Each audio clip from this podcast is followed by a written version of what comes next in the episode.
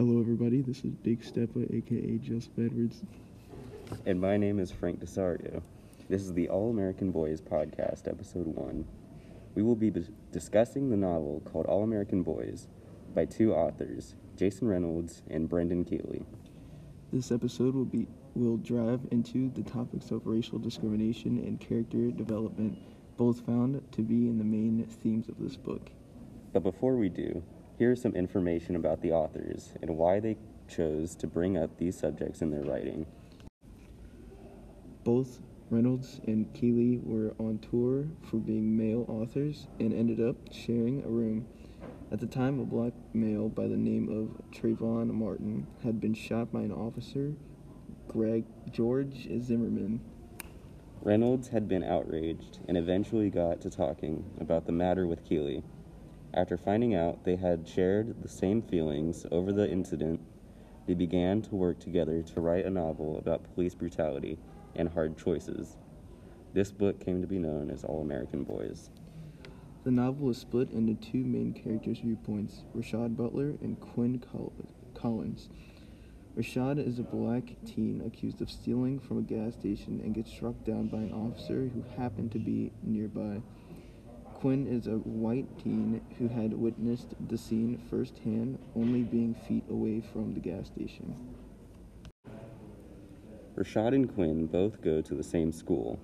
Though they don't know each other, the event causes Quinn to decide if he should get involved to help end injustice by showing support towards Rashad's case, or if he should just pretend it never happened.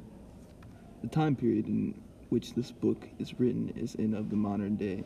Before moving ahead with our podcast, please note that there will be spoilers ahead, and we and we encourage that you read this novel if you haven't already.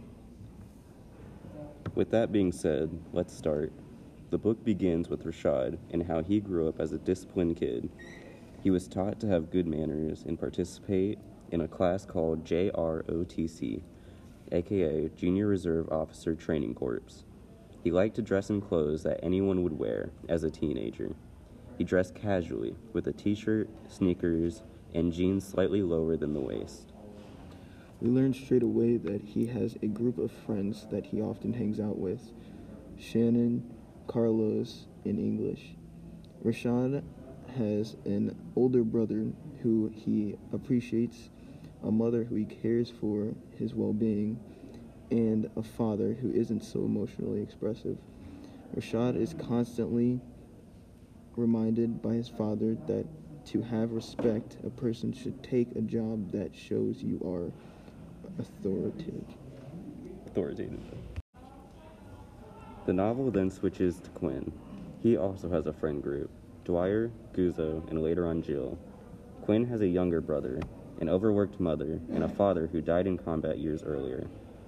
Quinn is always seen as an all American boy because of how brave and caring his father had been. Unlike Rashad, Quinn isn't as bound by his family and will tend to sneak some of his mother's alcohol while she is out of the house. This makes the reader side more with Rashad and not care as much about Quinn. The way the authors introduced the main characters was to show that both teens are just like any other teen, regardless of where they come from. There are also subtle hints showing that Quinn is a little less innocent compared to Rashad. Both boys had plans to go to the party. They happened to prep their supplies at the same gas station. Rashad decided to get some chips and gum from the gas station, while Quinn had planned on getting alcohol beverages secretly and illegally. Just before Quinn arrived, a lady carelessly tripped over Rashad, who was currently looking for money in his ROTC duffel bag. A police officer by the name of Paul Galluzzo checked in on the lady, making sure she was all right, as he hadn't, hadn't seen what had occurred. At the same moment, the gas station's clerk quickly assumed Rashad was stealing and exclaimed it to the officer. Paul then broke police protocol by taking Rashad out inside and pummeling him for a long period of time. At this same moment, Quinn was watching from after, watching from a few feet away alongside other pedestrians, one of which records the scene. Rather than being a witness, Quinn fled, not wanting to be of any part of the situation. After the week had passed, word got around about Rashad and became the main topic of every conversation at their school and town.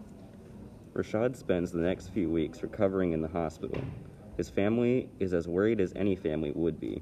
Rashad's father questioned his son's explanation, while Rashad's brother took action, posting the event in their favor. Rashad ended up hearing about himself from the news channel and it kept up to date and he was kept up to date by his friends. Even though evidence piled over showing the police officer using an absurd amount of force against the defenseless teen. While Rashad recovered, Quinn spent his time constantly thinking back to that Friday. He wanted to keep himself from getting involved. However, the situation showed him that he was selfish and his in- intentions to keep quiet weren't the things he wanted. He felt guilt and didn't feel comfortable around his friend who was related to Paul. After a while, Quinn's mindset started to change. Just as the hype is at its highest, a movement was created. Many students, citizens, and Quinn decide to join in, knowing it is the right thing to do. Before we continue on with the themes, here is a word from our sponsor, loveinshakespeare.com. Have you ever wanted to find your Romeo or Juliet without the death in the end? You have come to the right place. But first, let's read off some of our reviews. When I got the app, I was a little spe- skeptical, but at the end, I got my true Romeo. When I found true love, I found true love, but I wanted to meet with him. The app said he was exiled. With this app, even when you think you can't find love, you can. Even your worst enemy can be your true love. Sign up today for free and find your forever partner. Just search loveinshakespeare.com or download our app.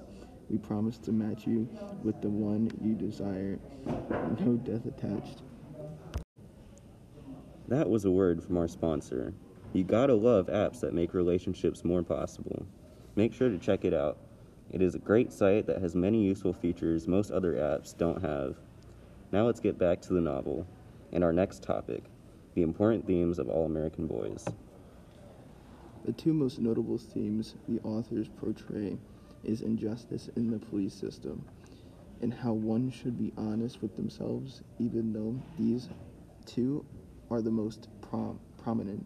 Some others that show up is honesty, confessions from an adult about how everyone makes mistakes and that older siblings should take care of their younger brothers slash sisters. Rashad's run in with the officer created the main theme and was the novel's center idea. Both authors wanted to help young readers understand that not everyone is treated the same as equals. They wanted to reach out the, to their audience to inform them of how those with authority can misuse the power they were given. In these times, their mistakes should not be let go unless they learn from them to help better their future actions. The theme attached to Quinn was made as a secondary message to the readers. One about how a person should hide from what they know is right. He is shown with having inner struggles with himself when it comes to doing what you believe you should do. Others might disagree, but they shouldn't stop you from following your heart.